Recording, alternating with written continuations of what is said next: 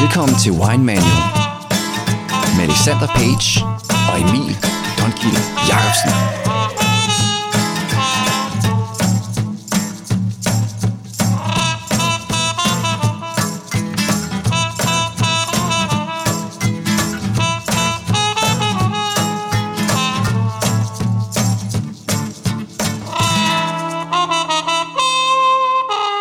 Og sådan.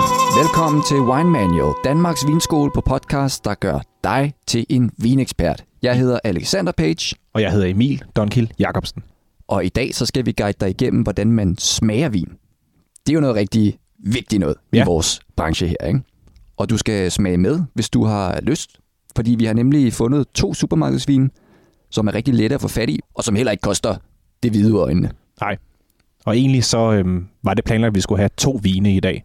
Men øhm, den hvide Bourgogne, vi havde købt til 85 kroner i netto, det var eddermuk med en skuffelse. Vi har smagt lidt på vinene og forberedt os lidt, lidt til det her afsnit, men øh, det er altså ikke noget, du skal bruge dine penge på. Så den er simpelthen udeblevet. Men ja. Ja. du kan læse anmeldelsen.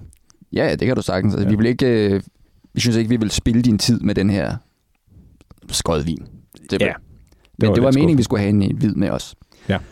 Men de to rødvine, vi skal smage i dag, det er jo øh, Gigal Côte du Rhône 2015, Mm-hmm. og den er jo lavet af 50% Syrah, 40% Grenache og 10% Mourvedre. Ja, klassiske råen, druer. Og det er også en øh, klassisk vin, man kan, man kan finde i de fleste supermarkeder. Altså, det er i hvert fald Coop-butikkerne, Fakta, Kvickly, Irma og Superbrosen, der har den. Men også øh, Menu, Ja, menu har den nogle gange. og du kender måske flasken, når du ser den. Altså, den er meget genkendelig. Ja. Og den koster 70 kroner på tilbud. Og den anden rødvin, vi skal smage, det er også en gammel kending. Det er nemlig Faustino 1 i Åh oh, ja. ja. den nyreleasede årgang 2008. Og det er simpelthen en Rioja-vin. Og ja. Gran Reserva. Grand Reserva-status, eller kvalitet kan man jo kalde det. Og øh, den kan fås næsten alle supermarkeder. Altså det er Menu, Føtex, Bilka og Kvickly. Og en enkelt gang kan man også være heldig at finde den i Netto. Ja, man kan måske også finde den på tankstationer. Ja, Det er den der altså sådan en grimme granitfarvede flaske med gul etiket og et guld, guldbånd rundt omkring flasken. Og så har den det her øh, sådan Rembrandt-agtige maleri af sådan en langhåret fyr med sort hat. Ja. Jamen det, det kunne egentlig godt ligne dig lidt. Altså, hvis man ser på flasken. Det, hvis, du, hvis du begynder at gå med hat. Åh oh, nej.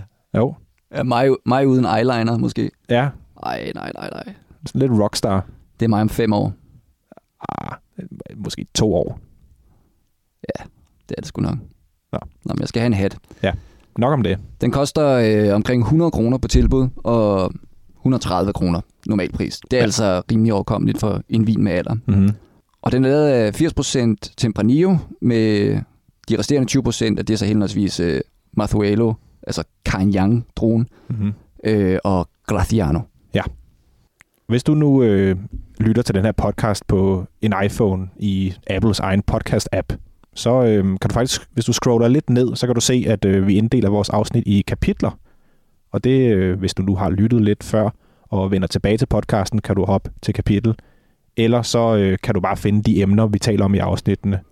Ja, det gør det lidt let, hvis øh, for eksempel i første afsnit, hvor vi snakker om... Øh, jeg kan faktisk ikke engang huske, hvad vi har snakket om. Det var vinproduktion. Ja, yeah, whatever, ikke? Jo. øh, vini, vinifikation for eksempel. Ikke? Så Jo. tænker, jeg, "Åh, men jeg vil godt lige, hvad fanden var det nu, de sagde om vinifikation? Så gå ind, og så bare tryk på kapitlet. Ja. Og Og Easy, hvis- så behøver du ikke at lytte til hele afsnittet igen. Nej. Og hvis der er noget, som du tænker, ah, det her, det ved jeg alt om, det behøver jeg ikke, så kig i afsnittene, eller i kapitlerne inden for afsnittet, og så kan du ligesom hoppe til det næste, som du måske ikke ved noget om. Og øh, selvfølgelig øh, abonner på vores øh, podcast, så du hele tiden får de nye afsnit. Ja. Og du kan altså lytte til dem på Spotify og Apple og wherever. Ja. Jeg kender kun til det på Apple Podcast. Det er også den bedste app, synes jeg. Ja. øh, Og så har vi jo også øh, Anchor, hvor at det bliver lagt ud. De har også deres egen webplayer. Ja, lige præcis. Men øh, det her afsnit, så kan du altså med, med fordel spole frem og tilbage, og måske lige pause de steder, altså, hvor det passer dig, fordi det kan jo måske gå lidt hurtigt. Men vi vil altså anbefale, hvis du har lyst til at være med, så øh, smut ud i supermarkedet, og øh, sæt også på pause, og så købe en, øh, en Gigal Côte du Rhône 2015 og en Faustino 1 i årgang 2008. Så kan du sidde og smage med, hvor vi gennemgår det helt slavisk, hvordan du smager vin. Lige præcis.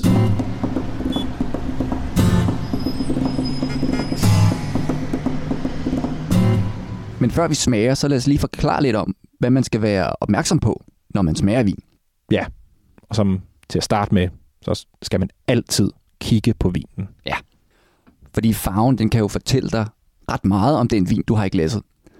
Og sidder du med en øh, rødvin lavet på en tølskandet droge, for eksempel Pinot Noir eller Sangiovese eller Grenache, Mm-hmm. så vil den øh, oftest være lys i farven. Og tykskallede druer som Cabernet Sauvignon og Syrah og Mourvedre, de vil være mørkere i farven. Det giver meget god mening. Og så har du så hvidvinene, og de øh, kan jo svinge sådan alt fra de lidt lysere og stråfarvede farver øh, hen til noget lidt mere guldfarvet og lysebrun. Og ud fra udseendet, så kan du også få en øh, idé om, hvor gammel vinen er. Det gør du ved at, at tilte glasset frem over en hvid overflade, så du tydeligt kan se den yderste kant af vinen.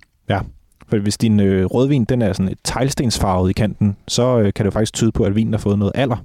Og det er ofte, så sidder man, hvis du ser de gamle mennesker, der sidder og smager vin og er professionelle, så sidder de med et starinlys, og så under en hvid du, og så kigger meget nøjagtigt på kanten. Det er utrolig afslørende øh, inden for vinens alder. Så øh, prøv at tjekke, øh, om rødvinen den er rubinrød eller lilla, eller om den har nogle sådan lidt blå eller violette skær Mm-hmm. i sig. Øhm, og selvfølgelig se, om den er teglstensfarvet. Ja. Og skinner vinen måske i lyset? Er den klar, eller er den måske lidt grumset? Mm-hmm. Det kan sige meget om vinen og Lige Lige hvordan præcis. præcis. den er blevet produceret.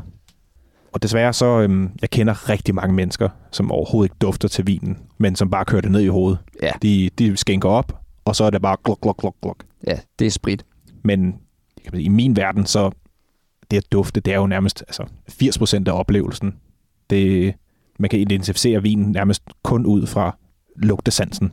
Ja, nu mere du øver dig, nu mere behøver du nærmest ikke engang at, at smage vinen. Nej. Altså hvis du er virkelig hardcore, så kan du bare stamme en vin op og sige, Nå, jamen, det er en sydrone fra 2015 med Mhm. de og de her druer, og Vi har, måske jo, også finde producenten. ja, men vi har jo faktisk flere øh, sanser siddende i næsen i forhold til i munden, så du kan få sindssygt meget ud af bare ved at lugte. Men lugte og smagsensen, de hænger jo selvfølgelig også sammen. Ja. Og du har jo nok hørt nogle øh, langt ude beskrivelser af vin, hvor du måske tænker, altså, hvor fanden kommer de her aromaer og smage fra, som folk får, ikke? Jo. Det giver jo heller ikke rigtig mening, for det er jo bare druesaft. Men man skal tænke på, at det er jo fermenteret druesaft. Ja. Og gær, det er nemlig en rigtig, rigtig stor smagsgiver, og skaber en masse kemi i vinen. Og aromaer, det er jo bare øh, kemiske forbindelser, der så kan skabe nogle ret vilde udtryk. Mm. For det er jo ret sjovt og ret sundt også at træne sin lugtesans. Fordi indirekte så træner du også din hjerne. Hvor tit stopper den nemlig op og lugter til ting. Fordi hvis du øver dig i aromaerne med vinen, så vil verden omkring dig lige pludselig give en masse duftindtryk, øh, som du ikke rigtig har tænkt over før. Og så når du bliver rigtig nørdet, så vil du begynde at identificere aromaer i forbipasserendes parfumer, for eksempel. Ja, man kan stå op og tænke, øh, hov, der gik lige en, en tøs med nogle monotapen-dominerede øh, fragrances, ikke? Og så glor du på en røv bagefter. ja, ja, selvfølgelig. selvfølgelig. Det er klart. Men altså, alt det her øh, kemi og alt det her nørderi, det kan vi altså gemme til et afsnit om blindsmagning, hvor det virkelig er effektivt at vide noget om. ofte så er folk lidt bange for at fortælle om, hvad de dufter og smager af vin. Men det skal man bare glemme alt om, for der er jo egentlig ikke noget forkert, når man dufter til vin. Altså alle dufte, de opfattes i hjernen, så det hele kommer egentlig an på din hukommelse, og det er jo meget subjektivt, hvad man dufter. Ja, måske har du aldrig nogensinde duftet til et solbærskud, for eksempel, på en solbærbusk. Men øh, måske kan du huske, hvordan kattepisse lugter. Ja. Og altså det her eksempel, solbærskud, det minder meget om øh, kattepis og er en aroma, man finder i hvidvin fra den grønne drue Sauvignon Blanc. Ja. Så det kan altså opfattes på to forskellige måder. Og når man dufter til vin, så taler man om primære, sekundære og tertiære aromaer. Og primære aromaer, de kommer fra selve druen. Og det kan altså være øh, frugt og floralitet og nogle urtede aromaer. Og det er altså øh, dufte, som kommer fra frugten alene, men øh, omgivelserne og klimaet, hvor den gror, også kaldet terroiret, Mm. det har altså også en, øh, en, en indflydelse på, hvilket aromaer, som bliver fremhævet. Og hvis man ser på de sekundære aromaer, så kommer det fra vinfremstillingen.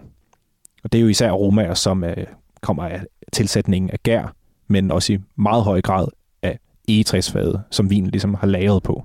Ja, det kan også være aromaer af, af mælkeprodukter, som du får i vinen. Og det, øh, det kan være sådan et resultat af den her malolaktiske gæring, Ja. øh, hvor, hvor de her hårde æblesyre, som findes i, i druemosten, de omdannes til mælkesyre. Og det snakker vi om i afsnit 1. Mm-hmm. Ja, ofte så øhm, kan man få sådan lidt, øhm, lidt kernemælk øh, ud af en vin, og det er på grund af den her malolaktiske gæring. Ja, eller en frugt, der er sådan lidt øh, yoghurtagtig. Ja. Sådan en pæreyoghurt eller jordbæryoghurt eller mm. Mhm. et eller andet. Nogle vine har en kraftig duft og smag af det, og andre vine, det kan du næsten ikke fornemme det i. Nej. Og endelig så kommer vi til de tertiæraromaer, som kommer fra læringen, altså typisk på flaske. Og det vil sige, at øh, for eksempel en god flaske vin, som godt kan tåle at udvikle sig i flasken, det vil ændre aroma og smag med tiden. Ja, det er her, de, de sjove og modne noter kommer frem. Mm-hmm. Og det kan for eksempel være aromaer af skovbund og svampe, eller måske nogle animalske noter som læder og kostal. Det lyder egentlig ikke så lækkert, når man snakker om det, men det er rigtig sjovt at smage og lugte til.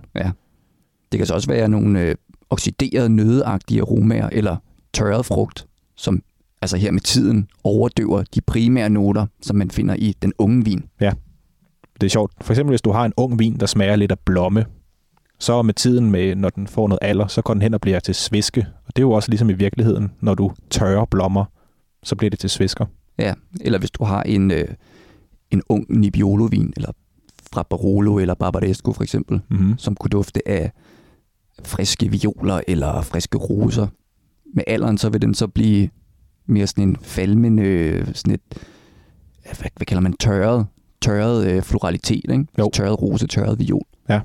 Så den tertiære frugt, det er altså, øh, forestil dig, det er bare den primære frugt, som bliver ældre, Ja. som bliver tørret. Gået hen og eller- blevet gammel. Ja.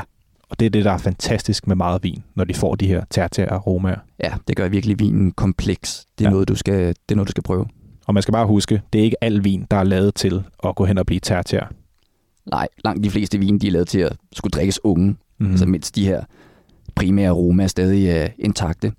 Og de udvikler sig heller ikke i en tertiær-retning, som gør noget godt for vinen. En vin, du køber i supermarkedet til 50 kroner, skal du altså ikke ligge i øh, 5-10 år. Nej, det bliver den kedelig af.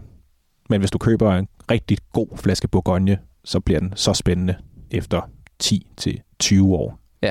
Så får vi det her lækre skovbund og lidt svampet i sig. Og rødvin, der er domineret af tertiære aromaer, øh, de vil ofte have en brunlig farve i kanten, samtidig med at både syre og tannin det er ved at forsvinde. For syre og tannin og farve, det falmer nemlig med alderen. Mm. På den anden side, hvidvin, det vil få mere farve med tiden og blive mere dyb, gul eller lysebrun. Brun og orange i det her. Det var så aromaerne og duftene, men øh, når vi så skal smage vinen, så skal vi analysere vinens struktur. Og det er jo sådan noget med, hvor meget syre er der i vinen. Er den sød, bitter eller saltet? Og saltet, øh, det sker jo ikke så tit. Altså, Nej. det sker sjældent, men det er især i enkelte australske vine og nogle vine, som, som dyrkes tæt ved havet, som kan have den lidt saltet Ja. præg. Det, er- det er en meget sjov mouthfeel. Nogle gange er det sådan lidt saltet lakrids eller saltet karamel, der kommer ud, og nogle gange er det simpelthen alt for overdrevet, at man nærmest bliver tørstig af at drikke det. Ja, vi har også drukket nogle vin fra Adelaide Ja. ja. i øh, Australien, som bare smagte af havvand. Mm. Og struktur har også noget at gøre med, hvor meget krop vinen har. Altså, hvor meget fylder den i munden. Hvis du nu forestiller dig forskellen på øh, piskefløde og skummemælk. Mm. Altså, piskefløde, det vil have en mere fyldig krop. Altså, full body, som man også kalder det. Ja. Hvorved at skummemælk, det vil være mere magert. Altså, light body, ikke? altså fylden og kroppen, det kalder man også for vinens viskositet, og det afhænger meget af blandt andet alkohol og sukkerindholdet i vinen. Så skal man selvfølgelig også tænke på øh, tanninerne, eller gavsyren, som er ligesom det her komponent, der tørrer munden ud. Ja. Og når vi synker vinen, hvor længe hænger smagen så ved? Altså en lang afslutning, eller en finish, som det også hedder. Det er nemlig et rigtig godt kvalitetstegn. Mm-hmm. Dernæst så øhm, skal man altid tænke på, er vinen overhovedet i balance? Altså hvordan har du det med den? Er den for syrerig eller for høj alkohol? Er den for sød eller alt for tanninrig? Altså tør den alt for meget munden ud? Og kan du overhovedet lide vinen? Ja, det er vigtigt, nu mere man, nørder vin og smager rigtig meget vin, så glemmer man også at tænke på, kan jeg overhovedet lide det her? Det kan godt være, at den smager sjovt af øh, elefantbur og så videre, men, Ja. ja. men, men er det en rar fornemmelse at få ind? Man skal også huske, at det skal være sjovt at, at smage vin. Det kan man godt glemme nogle gange, ja. Ja. hvor det typisk bare bliver analyse, analyse, analyse. Ja, og du ser det især i dag med mange af de her hipster sommelierer, der begynder at drikke alt det her naturvin, og som bliver så specielt, hvor man som almindelig vindrikker egentlig ikke kan lide det. Men det er noget, man skal prøve også, fordi det bliver mere mere, og mere på mode, ikke? Og Jo, man jo. bliver også nødt til at, at følge med i, hvad der foregår. Jo jo, men jeg har det bare stadig svært ved at, at slikke en, en rev i røven. Ja, Det er jo sådan, det nogle gange kan smage desværre. Før vi starter, så skal du lige have noget at skrive på klar. Det kan være din computer, eller papir, eller pen, whatever. Øh, Så du kan skrive dine øh, smagsnoter ned. Og så skal du også have en hvid overflade. Det kan bare være et stykke papir, et stykke hvidt papir. Eller en hvid du. Og det skal du bruge til at lige studere vinen visuelt. Og noget, som især jeg finder ret vigtigt, det er temperaturen på vinen. Og det er, om end du drikker hvid eller rødvin, så lad være med at servere det for varmt. Det der med stuetempereret vin, det holder ikke. Det der med stuetemperatur, det var jo noget, man fandt på i, i gamle dage. Mm-hmm. Og dengang så var stuetemperatur måske 16 grader eller sådan noget. Men i dag med alt det varmeapparat, vi har, og fjernvarme, Ja. ja. så, øh, så er det- vi oppe på en 2-23 grader, og det er simpelthen alt for varmt at servere vin til. Så hold øh, vinen nede på de her 16 grader cirka. Ja, et godt tip, det er at sætte vinen, om den er rødvin eller hvidvin, sæt det i køleskabet, og så en time inden, i hvert fald hvis du skal drikke rødvin, så tager du den ud og popper øh, kapslen af og hiver proppen op. Så kan den lige stå og få lidt ilt, og hælde den gerne på karaffel også. Ja, og en øh, tommelfingerregel er også. Hellere for koldt end for varmt. Ja, så skal man også tænke på, at hvis du sidder udenfor og drikker et koldt glas rosévin, hvidvin eller champagne, så øh, hvis det er rigtig varmt, så skal man regne med, at en vin den stiger 1 grad i minuttet. Så sørg for at have en vinkøler med, hvis du altså sidder udenfor. Og så er det også rigtig, rigtig vigtigt at have de rigtige vinglas. Ja, Det kan ikke øh, siges nok gange. Nej. Og jeg kender så mange mennesker, som ikke ejer ordentlige vinglas. Nej. Og jeg gider ikke at drikke vin ud af øh, En altså, kop. En, en kop eller sådan et øh, vinglas, der altså buer ud, buer ud af, ikke? så man ikke kan, kan dufte til vinen. Kan du forestille dig det? Du ved godt, hvad jeg snakker om. Jo, altså du tænker på, at den skal ligesom gå ind af sådan en tulipan, tulpansform i, i toppen. Ja, den Mm. skal snævre ind i toppen, sådan, så ja. Ja. du kan koncentrere aromaerne, ikke? Jo. Sådan, så de ikke bare forsvinder ja. Ja. ud af glasset. Jeg forestiller dig, at øh, glasset det ligesom lukker til i toppen og maser vinens aroma ud i næsen på dig. Hvis du ikke har nogen vinglas lige nu, så gå ned i en af Coops butikker og bare køb deres helt billige vinglas til 10 kroner. Det er faktisk også det, vi drikker af lige nu. Ja. Det fungerer helt i orden. Ja. De skal heller ikke være for tykke, de her vinglas. Nej. Det går heller ikke. Men du behøver ikke at gå ud og, og bruge boksen på, lad os faktisk sige, øh, Riedel eller Salto. Salto. Salto-glas. Altså det, det er nogen, vi selv har og er meget glade for dem, men man skal virkelig være påpasselig. Du kan selvfølgelig godt købe et, et uh, saltoglas, hvis du har lyst. Det koster ca. 250 kroner. Køb Ja. det til dig selv, fordi ja. Ja. så er du sikker på, at det glas, du drikker af, det er det, som alle andre også drikker det af. Altså Mhm. dem, der har anmeldt vinene og sådan noget. Ikke? Ja. Så går du ikke glip af noget. Vi kan jo snakke i evigheder også om, hvilke glastyper du skal have til hver droge. Ja, men hvis du køber Salto, så virker det med det hele. Jo, Stort jo, set. men Salto laver jo både Bourgogne og Bordeaux og Riesling og Champagne og museerne og et universalt glas. Men skal vi ikke gemme det til sådan et, øh, et wine gadget øh, afsnit? Men gå ned i, i en af Coops butikker, der har de nogle helt almindelige standard, faktisk krystalglas, som ikke er alt for store, og de koster kun 10 kroner stykket. Ja, lige præcis. Du skal så sidde i et ordentligt øh, belyst rum, så du kan se vinen, og der skal ikke være nogen forstyrrende duft i nærheden. Altså, der er ikke nogen, der skal lave mad ude i køkkenet. Ej, eller- du skal stå og stege bacon eller laks. Nej, præcis. Øh, og så skal du sørge for, at du er hydreret, Mm-hmm. fordi ellers virker din krop ikke ordentligt. Nej. Og så skal du også bare være i kropsmæssig balance. Ikke? Ja, få en god øh, mængde søvn, Ja. ja. så, øh, så er sanserne helt op at køre. Lige præcis. Så lad os komme i gang. Ja.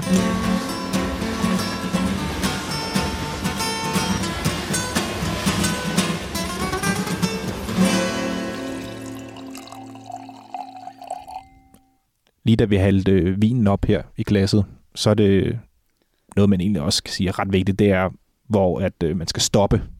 Det, øh, ofte så på glas, så har de jo den her lille bue, hvor det bliver kan man sige, går fra at være stejl til at være helt vandret, og så begynder det at bue indad. Ja, så lige der, hvor det begynder at, sådan at, at, at bue indad, ikke? så skal du stoppe med at, med at hælde. Der er ikke noget godt ved at skænke glas helt op til kanten. Nej, men du skal egentlig bare kunne, øh, kunne slynge vin rundt i glasset, uden at, at det røver ud over det hele. For det der slynge vin i glasset, det ser også meget fancy ud. Der er mange, der synes, man ser åndssvagt ud, når man sidder med det. Men der er en mening bag det. Det, det er jo simpelthen for at ilte vinen. Ja, vinen det sætter sig på indersiden af glasset, og så øh, fordamper de her aromaer ligesom, så du kan snuse dem op. Mm-hmm. Det kan også gøre vinen lidt mere tilgængelig, hvis der er sådan lidt svovlrester. Så kort opsummeret, lad være med at skænke for meget op, og så slynge glasset rundt et par gange. Men nok snak. Nu øh, tror jeg, vi er klar til at smage de her to rødvin. Ja. Og jeg håber, at du har været ude og, og købe de her vine, så du kan smage dem sammen med os. Det gør det øh, lidt sjovere. Du kan selvfølgelig også bare lytte med, hvis, hvis du ikke har hvis du er mormon, eller Hvis du ikke drikker alkohol, Ja. så er du nok kommet det forkerte sted. ja, det er underligt at lytte til det. Men ja. Ja. altså, Men vi starter ud med E. Gigal, hans øh, Côte du Rhône, årgang 2015, som øh, sagt, den er lavet på 50% Syrah, 40% Grenache og 10% Mourvèdre. Men vi skal jo først kigge på vinen. Så øh, nu tager du dit vinglas, og så holder du det hen over din hvide overflade. Og så betragter du farven. Mm. Hvordan ser den ud? Hvad farve har den her vin? De, den øh, er rimelig rubinrød, transparent kant, så Mm. mm. det, der er ikke rigtig noget, noget tegn på alder, øh, fordi den ikke har det her teglstens øh, farvning. Ja, man kan ligesom se, at kanten den er, altså sådan, det ligner vand, ikke? Jo. Det, den er transparent. Hvis, Ja. ja. den havde, hvis den havde noget alder, ville, ville den være øh, ja, teglstensfarvet eller murstensfarvet. Mm. Så allerede ud fra udseendet, så kan man se, at det er en ung vin, det her. Ja. Og det er ikke lavet på de lys, øh, eller tyndskallede lyse druer som Pinot Noir, eller Sangiovese, eller Grenache. Der er også 50% syre i den her vin, mm. Mhm. og det er jo en drue, som laver nogle mørke vin. Ja. Øhm, så ja, den fejler heller ikke noget. Den er, den er klar, og Mm-hmm. Der er ikke rigtig noget øh, det, der er ikke noget grums, grums til eller den. Nej. noget som helst i den. Nej. Så vi svinger øh, vinen rundt i glasset, så øh, aromaerne de frigives, og så dufter vi.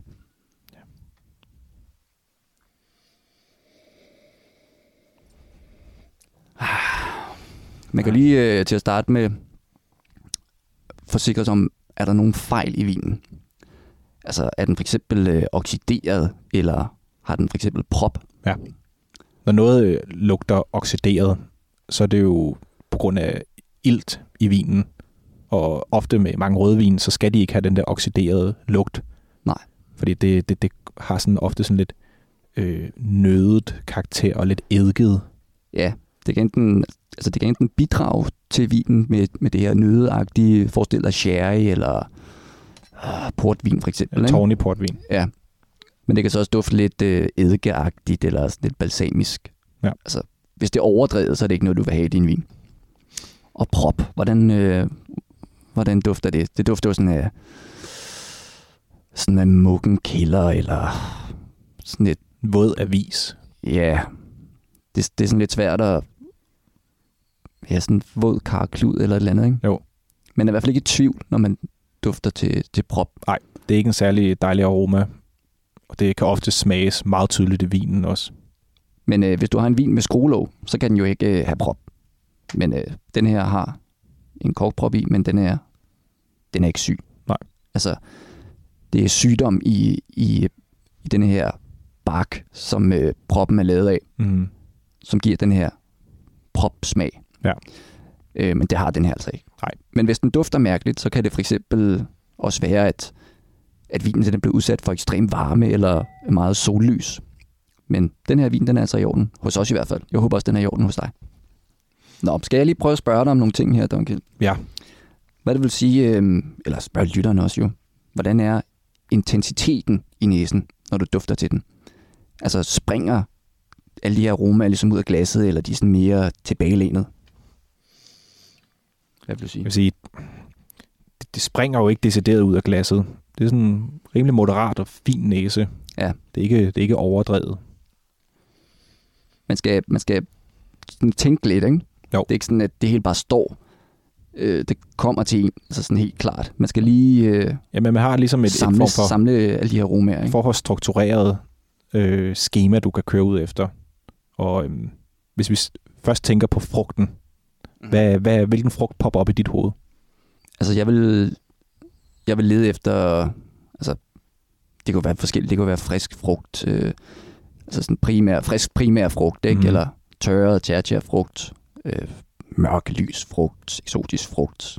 Umoden Umoden frugt. frugt. Kogt frugt, ikke? Jo. Men øh, i denne her, så synes jeg... Altså, det er primær frisk. Moden frugt. Mm-hmm. Altså, det er ikke umodent eller noget. Det er mørke bær i den her. Ja.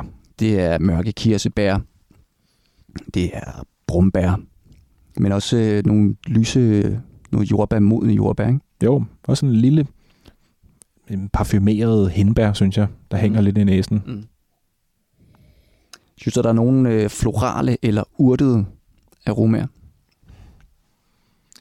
Altså, jeg er ikke i tvivl om, at der er noget, der er noget frisk kværnet sort peber i den her. Mm. Det, det er meget tydeligt i næsen. Det er også klassisk for de her sydronvin. Ja.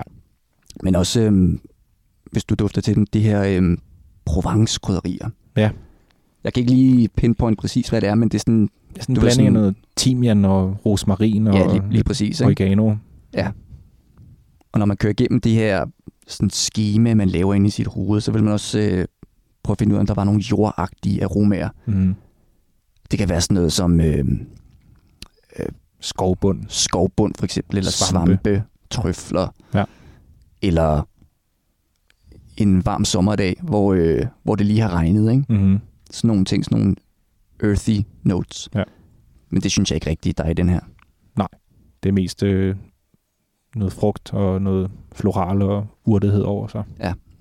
Så ingen jordagtige aromaer, men noget, som især trænger igennem i den her vin, som man også skal snakke om, det er det animalske noter. Og i den her, der er det meget fremtrædende. Det er lidt ligesom at lugte til en hest, faktisk. Mm. Og det er jo egentlig ret typisk for de her så syrah-baserede rundvine. Ja, og de her animalske noter, det er sådan en, øh, det er en gærtype, som hedder, jeg, jeg ved faktisk ikke rigtig, hvad det hedder på dansk, men det hedder bare Brit. Brit. Ja. Øh, Bretanomyces gær-typen. ja, hedder det det? Det tror jeg. Ja, noget af den stil. Ja. Jeg kalder det bare Brit Ja, vi kalder det på for engelsk. bread. ikke? Bread. Øh, og det er jo en naturlig gær, som findes i, i vineriet, som øh, giver den her smag. Mm-hmm. Det kan give sådan et lækkert lille pift til, til vinene. Ja. Men hvis det bliver for overdrevet, altså hvis du dufter til en vin, og det bare stinker af, af læder eller et eller andet, Elefantbur. ja præcis, så er det, så er det en fejl. Ja. Så, så er de her gær øh, celler simpelthen bare taget over Mhm. mm. vinen. Ja. Men der er også nogen, der synes, det er sindssygt lækkert. Ja, ja. Men øh, Det er noget, de især dyrker i Nordråen, hvor de deres kælder, det er simpelthen så ulækkert at træde derind, og det lugter meget slemt. Der er mug over det hele, og svampe, der gror derinde på væggene. Men det skulle åbenbart give et eller andet til vinen. Mm-hmm. mm. en anden rigtig vigtig ting at tænke på, det er, fad. Ja. er der tegn på, at vinen har fået ny fad, altså nye egetræsfad, små nye egetræsfad. Ja. Øhm, og det er jo sådan noget som vanilje og karamel og toast. Selvfølgelig bare egetræ, som, som det nu lugter, ikke? Mm-hmm. Og øh, så kan det jo være kanel og nelliker og noget røg. Ja. Altså det her toast og, og karamel og, øhm, og røg og sådan noget, det kommer jo af, at man rister et, det indvendige af, af, af fadet. Jeg forestiller, at du lige tænder et lille bål inde i fadet, eller, ja. eller går med en, en, en busselbrænder og lige brænder det af. Det, ja. Ja. det trækker sådan lidt sukkerstof ud af træet, ja. Ja. og giver en ret specifik aroma til vinen. Og derfor kan man tale om let ristet fade, medium ristet fade eller hårdt ristet fade. Så man skal huske på, at det kun er nye egetræsfade, som giver aroma og smag til vin. Altså gamle fade, de er smagsneutrale. Ja. De giver ikke noget. Men med den her vin, der vil jeg sige, der er ikke rigtig noget nyt egetræ, øh, ud fra hvad jeg kan lugte. Nej, men her i Sydruen, der øh, lærer man jo også vinen på de her store fudre, Mm. og f- jeg ved ikke, hvor mange liter der kan være i det. det er flere tusind eller hvad? Det, er- Ja, 5.000 tror jeg. det er helt overdrevet, tror jeg. Øhm, de er kæmpe store i hvert fald. Og det er altså nogle neutrale e 60 Ja. Og den her vin har ligget der i, øh, halvandet år. Mm-hmm.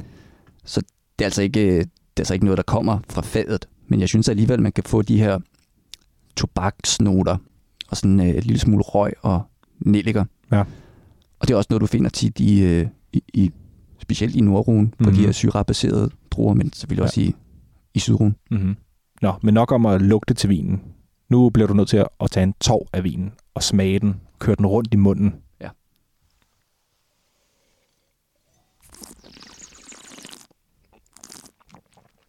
Den her lyd, den kommer jo af, at den ligesom suger noget luft ind, giver den her gulvende lyd, som øh, kan ilte vinen og frigive kan man sige, lidt mere aroma.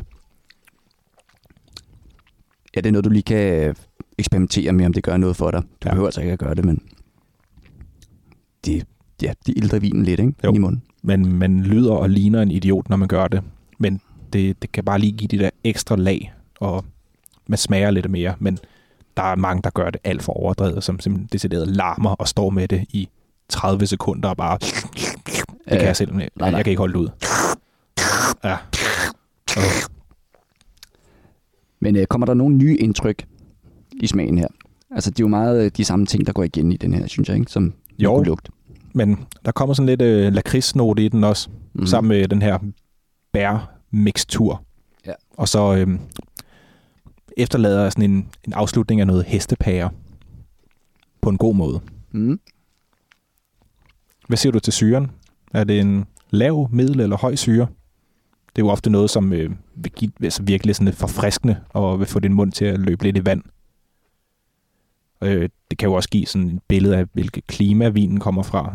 Fordi et, et varmt klima, det vil jo skabe druer med meget sukker og mindre syre.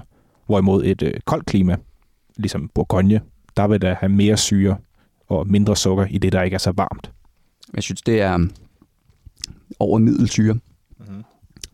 Rimelig godt knald på. Ja, men det, det trækker ikke fuldstændig mundvand. Den er ikke sådan helt... Åh, Nej, nej, nej, nej. ikke som at drikke eddike eller citronsyre. Men syre og, og sukker, det går jo hånd i hånd. Og man kan sige, øhm, når man analyserer den, er den, er den tør eller er den sød? Altså sukkerindholdet i vin, det kan jo strække sig fra altså 0 gram per liter til over 200 gram per liter. Og når du kommer så højt op, så er det altså en, nærmest en sirups-konsistens, ikke? Mm-hmm. Og sødme, det er, det er det første, du lægger mærke til. Fordi at den, øh, det opfanges i den forreste del af tungen. Så du er altså ikke i tvivl om, hvis, hvis vinen den er sød. Men meget vin, det kan jo godt have masser af sukker, uden det smager sødt. Mm. Fordi så længe der er nok syre til at udligne den, så, øh, så bliver det ikke den der sirup honning du drikker. ja, en cola for eksempel, den har sindssygt meget syre, som skærmer for de her nærmest 100 gram per liter, ikke? Jo. Så der er masser af sukker i, men så er der lige en masse syre, som også lige Ja. ja. balancerer det ud, så Ja. ja. den smager, ikke- smager ikke sådan overdrevet sødt. For uden syren i en cola for eksempel, så havde det jo smagt som noget ahornsirup. Men jeg vil sige, at den her vin, den er meget tør. Ja. Der er ikke så meget øh, restsukker i. Hvad så med alkoholen? Det, det er jo også ret interessant. Det er jo en kæmpe smagsgiver. Ja, altså vine fra varme områder, de har jo større potentiale til at producere mere alkohol, fordi druerne, de er jo modnes langt bedre, ikke? Mm. Og så kan man jo selvfølgelig øh, få mere sukker ud af dem, og med mere sukker kan du også få mere alkohol. Mm. Ja. Og vinen med høj alkohol, de vil typisk være fyldige og så have nogle rigtig intense aromaer og intense smags, øh, smagsindtryk. Ikke? Mm. Den her vin, den, den giver lidt varme. Det, det, det tyder på, sådan, den, den er ikke lav alkohol, men heller ikke høj. Sådan en, en over middel alkoholprocent. Mm. Mm-hmm. Hvad, hvad står der? 14 procent på den her? Ja. Ja. ja, men det er jo ikke meget. Nej, men de her sydrunske vine, de plejer at have sådan, altså være i den, i den høje ende. Ikke? Jo, især i gode årgange. Ja, for eksempel i Chateauneuf de Pape, for eksempel. Ja. Der ligger de typisk på 15, 15 måske 16 procent. Ikke? Men en vin kan også godt få for meget alkohol. Man ser det især i mange af de her primitivo-vine ned fra puljen i, i Syditalien, at de kommer op på 17 procent. Og det, Ja, ja. det er simpelthen for overdrevet. Ja. Men der er mange, der godt kan lide det, og de tænker, åh, oh, den er billig, der er mange procenter i, det skal vi have. Ja, og det, er det, den, det giver nemlig det her fylde til, øh, til vinen, som jo er sindssygt pleasing, ikke? Så bliver man stiv af det. Ja, det gør man også. Men hvordan, øh, hvad siger du til fylden, altså kroppen i den her vin? Er det sådan en mager eller middel eller fyldig krop? Ja, den er sådan lidt over middel. Det er ikke en, en kæmpe mundfylde, den giver, men, men Nej. den er der opad. Det smager af noget, og det, jeg kan fornemme det. Det er jo også en tør vin, så altså sødmen bidrager ikke med, med krop, kan man sige. Men hvad så med tanninerne? Det er jo det evige spørgsmål, det som alle nævner. Selv folk, der ikke ved noget om vin, og dem, der ved meget om vin. Det er noget, alle kan fornemme rent fysisk i munden. Ja. Du finder det jo i rødvin, og det kunne fortælle dig om, hvilken druetype vinen er lavet på. Mm. Og det kan også give en fornemmelse af, om vinen har lavet på egetræsfadet, og hvor længe vinen kan gemmes i, i vinkælderen, er det også et. Ja. Altså, Ja. kan give dig et præg om, ikke? Derfor udover at øh, få tannin fra garvesyren, så øh, kan meget nyt egetræ også give sådan en form for tannin øh, fornemmelse, ligesom gå ind og tørre munden ud. Og tannin, som kommer fra drueskallerne og kernerne, de kan føles den ret rå og grønne i det. Ja. Men tannin, som kommer fra egetræsfadet, de vil føles lidt mere bløde og runde i det. Mm-hmm. Og de her fadtanniner, de rammer typisk munden i midten af tungen. Og det kan være sådan lidt svært at kende forskel på druer og fadtanniner, så altså, du behøver ikke at blive skuffet over dig selv, hvis du ikke kan kende forskel. Så længe du kan s- fornemme tanninerne, Ja. så er du godt på vej. Og hver blå droge, det har jo øh, sine forskellige tanninniveauer, hvor vi for eksempel har Pinot Noir og Gamay fra Bourgogne og Beaujolais-området. De har ret lave tanniner. Og så øh, Nebbiolo og Cabernet Sauvignon-druerne, de har høje tanninniveauer. Det er noget, der virkelig tør ud i munden. Ja, det er jo bare et, et par eksempler, ikke? Jo. Men øh, med denne her vin, som vi drikker her, der synes jeg altså, der, er- der er ret gode unge tanniner i. De er sådan lidt rå i det, ikke? Så det, det er ikke overdrevet, ligesom du vil finde i en... Øh, eller overdrevet, altså høj, som du vil finde i, i Cabernet eller Nebbiolo. Nej. Men det er stadig over middel. Ja, jeg. jeg kan godt fornemme det. Og Syrah har jo også en form for tanninstruktur i sig. Og de her tanniner, de vil så med alderen falme Ja. og blive sådan mere, integ- øh, mere integreret, mere sådan øh, bløde i det, ikke? Mm-hmm. Men prøv lige at, at synke vinen en gang, og så fornemme øh, afslutningen, altså hvor lang tid hænger smagen ved. Ja, de prøver.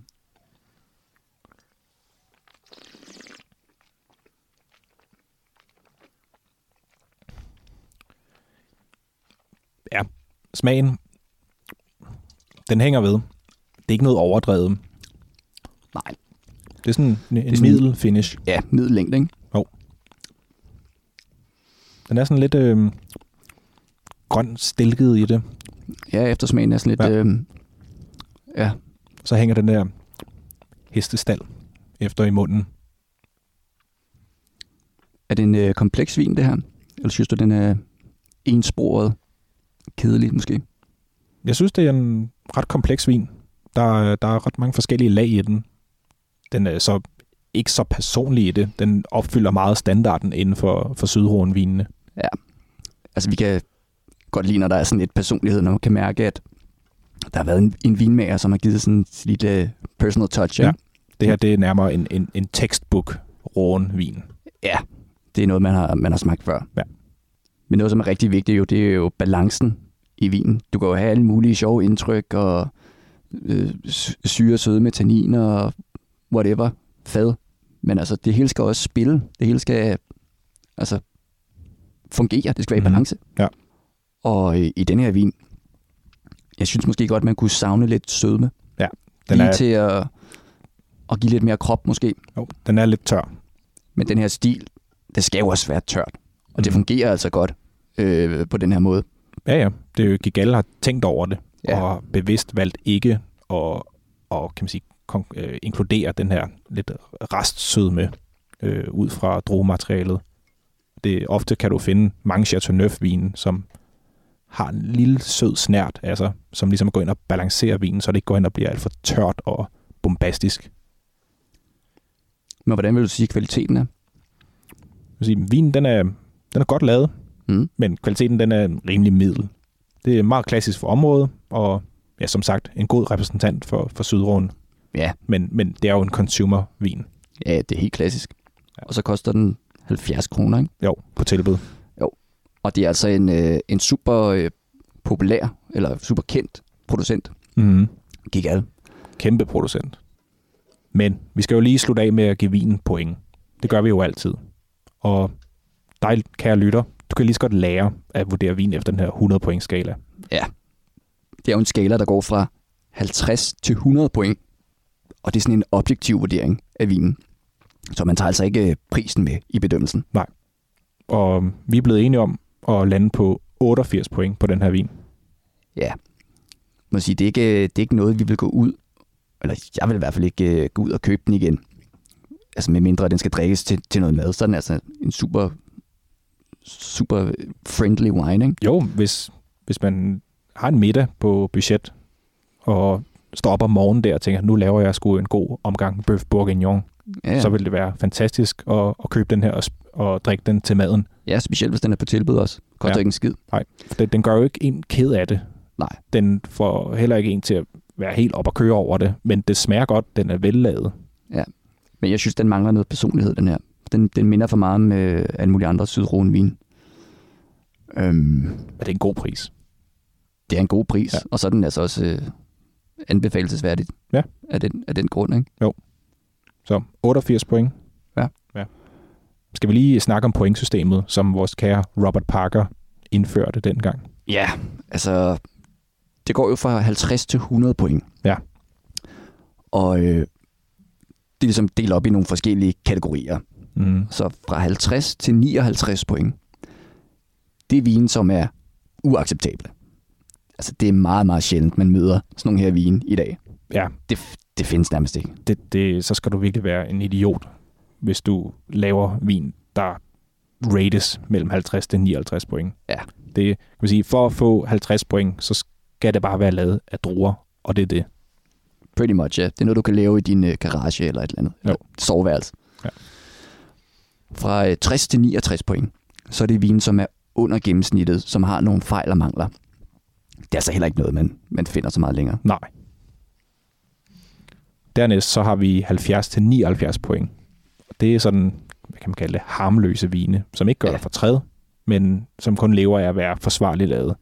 Altså forestil dig sådan en slavevin på karton i et tysk supermarked, der Ja, har sådan noget. stået lidt varmt. Don Simon eller Ja. den, den der nede i Lidl, der bare hedder Rotevejen, ikke? Jo, det, det er ikke noget interessant, men det er rødvin, og der er procenter i. men det smager ikke en skid. Nej. Og så har vi 80 til 89 point. Det er sådan gennemsnitlig til lidt over gennemsnitlig vin, Mm. som både viser karakter og finesse, øh, og så har de ikke nogen tydelige fejl. Nej. Og langt de fleste vine, de findes altså i den her kategori. Og det er svært at finde en vin, der bedømmes under 80 point. Mm. Det sker næsten aldrig. Og så hopper vi op i en lidt større liga. Det er vine, som rates fra 90 til 95 point. Og det er jo enestående vine med stor kompleksitet og masser af karakter. Ja, det er kort sagt fremragende vin. Og her hos Winemania, så er for eksempel en 90 points vin, altså en vin, øh, man har lyst til at smage igen. Mm. Det er, ja for os, så skal en, en 90 points vin, den skal altså give os lyst til at købe vin igen, fordi den er interessant, og man bare ikke har fået nok af den. Ja. Ja. Man vil gerne prøve den igen, ikke? Og øverst i toppen af skalaen har vi så vinene, der rates fra 96 til 100 point. Og det er jo ekstraordinære vine med en exceptionel kompleksitet og endnu mere karakter, som byder på de egenskaber, som forventes af en, kan man sige, en klassisk vin øh, af den strogesort og område. Men det er sjældent, man finder øh, vin i den her kategori, uden at man skal betale en mindre formue. Mm. Ja, for ofte er det, at hvis du har en vinproducent, der bliver rated, lad os sige, 99 eller 100 point, så kan jeg love dig for, at næste år, så koster vinen minimum fem gange så meget. Ja. Klassisk eksempel, det er jo den kære Peter Sisek. Ja, som vi snakkede om i sidste uge, Ja. ja. som bare havde en lille garagevin nærmest, ikke? Jo. Og så fik den 100 point fra den ene dag til den anden. Ja.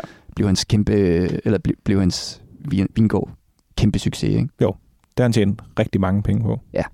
Men det her pointsystem, det svinger jo fra anmelder til anmelder. Men der plejer at være sådan en rimelig god enighed. Altså, pointet Jo. plejer ikke at svinge sindssygt meget, synes jeg. Mindre, altså mindre man ser på Luca Maroni. Ja, ja det er rigtigt. Ham skal man bare... Ham, ham skal du holde dig fra. Ja. Ja. Det var som vi snakker om i afsnit Et. 2 to, to om Italien. To om ikke? Italien, jo. Ja. Ja, han er lidt et fjols. Men find ligesom ud af, hvordan pointsystemet skal bruges, og så opbyg din egen stil. Fordi alle mennesker, de smager jo forskelligt.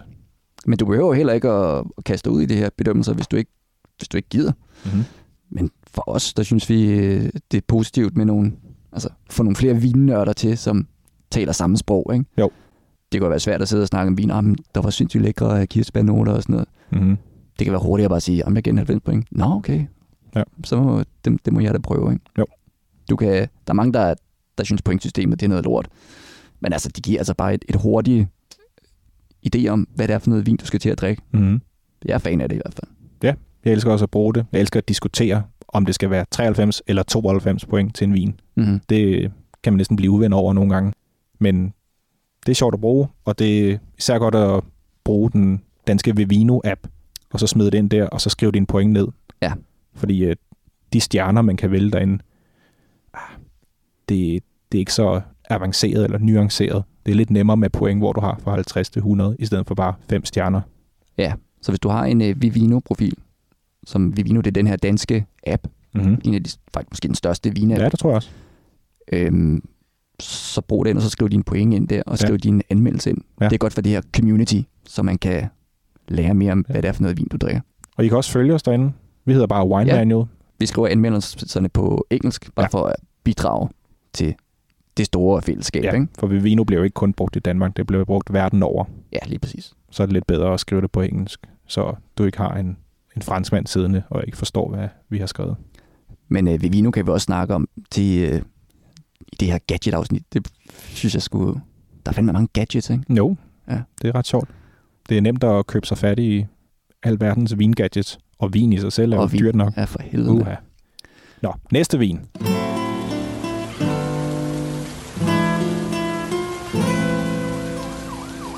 Nu skal vi have næste vin i glasset. Og det er jo Faustino 1 2008. Det er så første udgaven. De, jeg tror, de har vin op til fem forskellige udgaver med sådan øh, romerske tal skrevet på flasken. Og vi 2008, altså vi ville egentlig have haft 2005. Ja. Men øh, pff, ja, den er sgu ved at blive udfaset nu, tror jeg. Ja, og den, den- blive skiftet ud Den med, er sværere og sværere at finde. med 2008'eren. Først så tog de 2001'eren fra os, og nu mister vi 2005. Så vi bliver nødt ja. Ja. til at smage 2008 og se, om det kan holde samme standard. Mm. Men hvis du kan lide den her vin, så øh, prøv at købe øh, femmeren. Ja. Ja. Den kan du også have liggende i fem år mere, tror jeg. Ja, i hvert Stadig god. Mm-hmm. Og det er jo en rødvin fra Rioja, og det er øh, en Gran Reserva udgave. Og den er lavet på 80% Tempranillo, og resten det var øh, Carignan og Graciano, ikke? Vi kigger på vinen. Ligesom før, hold den øh, hen over din hvide overflade og betragt farven. Har den noget alder, den her? Det er jo 2008. Altså, hvis vi kig- kigger på farven, altså den er mørk rubinrød, ikke? Mm-hmm. At den har ikke sindssygt meget øh, teglstens kant, synes jeg. Og men det, det, man kan se det, men det er ikke, Du kan se det, men det er ikke, øh, ikke overdrevet. det er ikke ligesom 2005'eren, som I, som I også har drukket. Jeg havde, faktisk, jeg havde faktisk forestillet mig lidt mere teglsten. Ja, det havde jeg Bunden nemlig her. også. Men øh, det fortæller os dog, at vinen den er ikke helt ung. Den har alligevel 11 år Ja. bag sig, ikke? Jo. Sving vinen rundt i glasset Mhm. Mm-hmm. og duft Ja. ja. til vinen.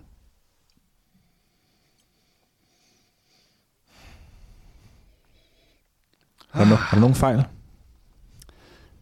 Nej, men, men folk, der ikke har drukket Rioja før, og specielt Gran Reserva, de kan måske synes, øh, at den er lidt skræmmende, Ja. fordi at den kan godt øh, dufte lidt sådan oxideret, ikke? Med sådan lidt øh, balsamiske noter måske. Øhm, men det er, altså, det er altså bare stilen i, i Rioja. Mm-hmm. Men den fejler altså ikke noget. Ikke hos os. Og hvis man snakker om intensiteten i vinen, så jeg vil sige, det er en ret intens vin. Den øh, koncentrerer ja. sig rigtig meget i næsen. Mm. Mm. Øh, ret kompleks, og den, den ligesom falder ud af glasset. Ja, det, det Nej. er ikke så svært at, at samle nogle noter op. Vel? Altså, Nej. De står på række. Ja. Så hvis vi lige tænker først på frugten. Hvad er det, der kommer, der kommer ind her? Altså det, frugten er pakket ind, men det er noget frisk, primær solbær. Altså ja. Ja. den, den der bitre, sure slags solbær. Helt klart. Hvis du også forestiller dig, øhm, hvis du har skrællet en appelsin og smidt øh, skrællerne i, i skraldespanden, ikke? Jo.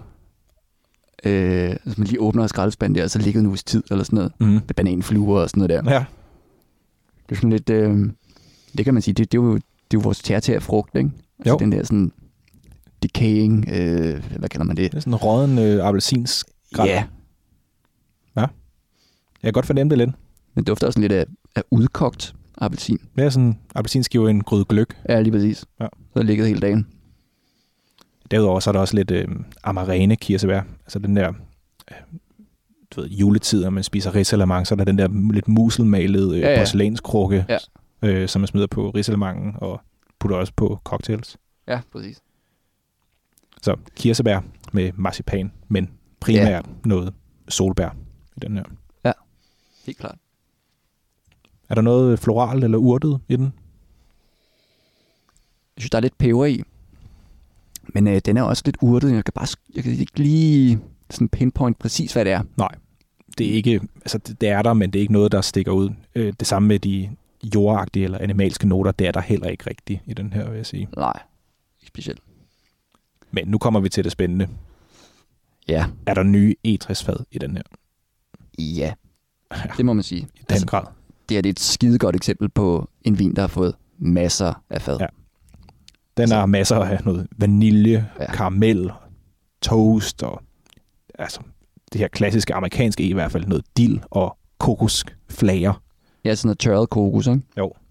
Og sådan lidt en, en en flødekaramel, sådan en toffee, øh, Ja. hænger lidt. Sådan lidt en, en- altså for mig en anelse kvalmt. Men det er jo en vin, som har ligget øh, 26 måneder på nye amerikanske og franske fad. Mm-hmm. Og det er jo den her græs- øh, Gran Reserva her, som skal ligge øh, minimum to år på, øh, på, på nye E60-fader, ikke? Jo. Som vi snakker om i, i sidste uge i vores Spanien-afsnit. Ja.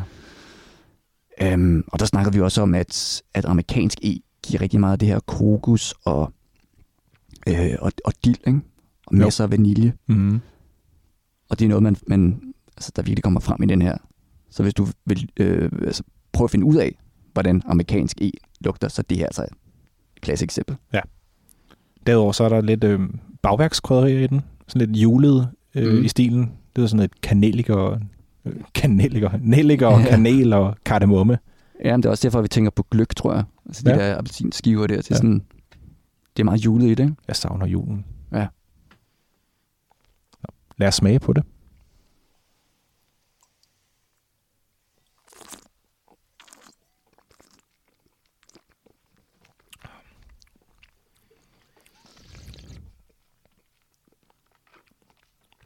Er der nogle øh, nye indtryk i smagen? Det går meget igen. Det er ikke lige så intenst som, øh, som øh, næsen. Men øh, igen, frugten... Altså, det er igen det her amarena øh, kirsebær, ikke? Mm. Men det er meget fadet, der tager over. Syren, den er en fin syre, sådan over middelsyre i den. Ja. Ikke øh, høj, eller ikke for lav, men sådan meget imellem. Ikke rigtig noget sukker, vel? Nej, vinen er meget tør. Ja. Og så synes jeg også, øhm, ja, det er sådan, det er sådan lidt øh, middelstruktur øh, struktur hele vejen igennem. Ikke? Altså, Mhm. mm-hmm. alkoholen er også middel. Den har ikke den her altså sådan påtrængende varme, men den er tilpa- altså tilpas, mm-hmm. Mhm. velintegreret. Ikke? Kroppen i vinen, Ja. også middel. ja, det, det synes jeg. Men med det- tan- tanninen, Det, det passer godt med stilen. Ja. Altså, tanninerne er der, men de er, altså, med alderen her, de er blevet, de er blevet mere bløde og, og igen, velintegreret, ikke? Jo. Det er et godt ord at bruge. Ja. Altså noget, der samlede sig godt. grundet alderen. Men lad os lige finde ud af øhm, øh, afslutningen, eller ja. Ja. finishen.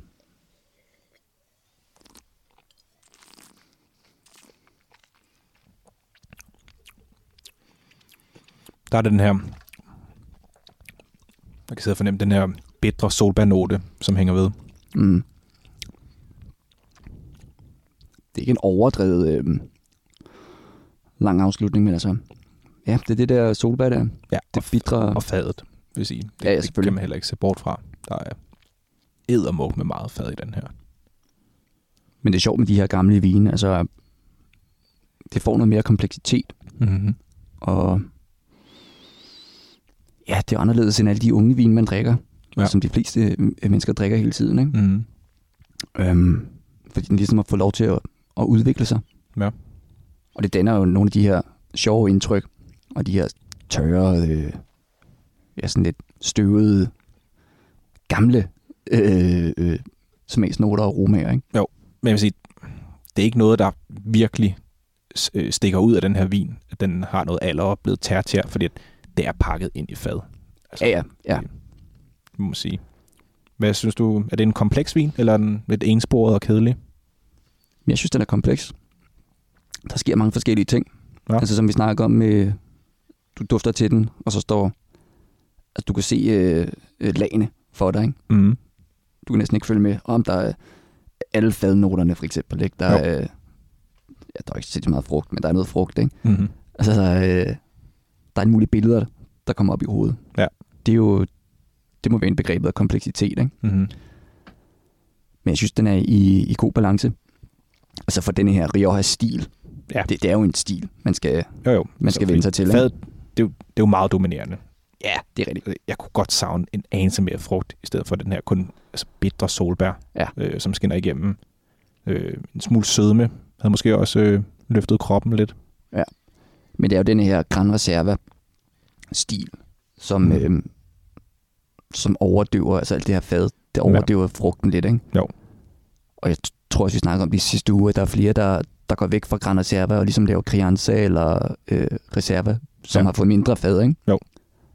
Fordi det er jo ikke nødvendigvis et kvalitetstegn, at det er en Gran Reserva. Nej. Det, ofte så giver det bare mere smag, især af fad. Ja, lige præcis. og så bliver det nogle gange lidt dyrere. Men jeg har det stadig lidt svært med nogle Gran Reserva-vin, som den her for eksempel. Mm. Men jeg synes, det er god kvalitet, det her. Og med den her Faustino 1, jeg synes, det er en af de bedst let tilgængelige øh, Rioja Mm. Gran Reserva vinen, som du kan få. Så koster den ikke en skid. Det koster ikke noget. Nej. Men altså, du kan elske eller hade den her Rioja-stil. Og det er så, det er klart noget, man skal vende sig til. Øhm, Især Gran ja, lige Reserva-vin. præcis. Altså, ja, og især hvis du, hvis du er til de her er vant til at drikke de her unge og frugtige vine, ikke? altså hvis du er Bourgogne-fan, så vil du hade det her. Ja, eller hvis du kun drikker øh, Primitivo eller Wanted Sin, øh, Lodi, California, Mhm. mm. Bag in Box, et eller andet, ikke? Jo. Så det her måske, hvad, hvad sker der her? Altså, Ja. ja. Kan vin smage, lugte sådan, ikke? Det er meget sjovt. Men vi skal jo slutte af med at give vinen nogle point. Hvad giver du den? Jeg, jeg er på 87. Det, det bliver lidt for meget, det her fad. Jeg får lidt kvalme. Nå. Hvad, hvad er du ude i? Jeg var mere sådan 88-89. Jamen, Skal vi så lande på 88? Hvis du siger 89, jeg siger 87. Ja. Mødes på halvvejen, som sædvanligt. Men øh, vi har jo kun øh, de her to rødvin, jo. Ja. Øh, Er vi så færdige? er vi så færdige nu? Ja, det tænker jeg. Det, den Bourgogne, vi havde købt, som sagt, en kæmpe skuffelse. Det vil vi ikke belemre jer med og lytte til os øh, sidde og havle den ned. I kan læse anmeldelsen på winemanual.dk. Ja, og de andre anmeldelser. Ja.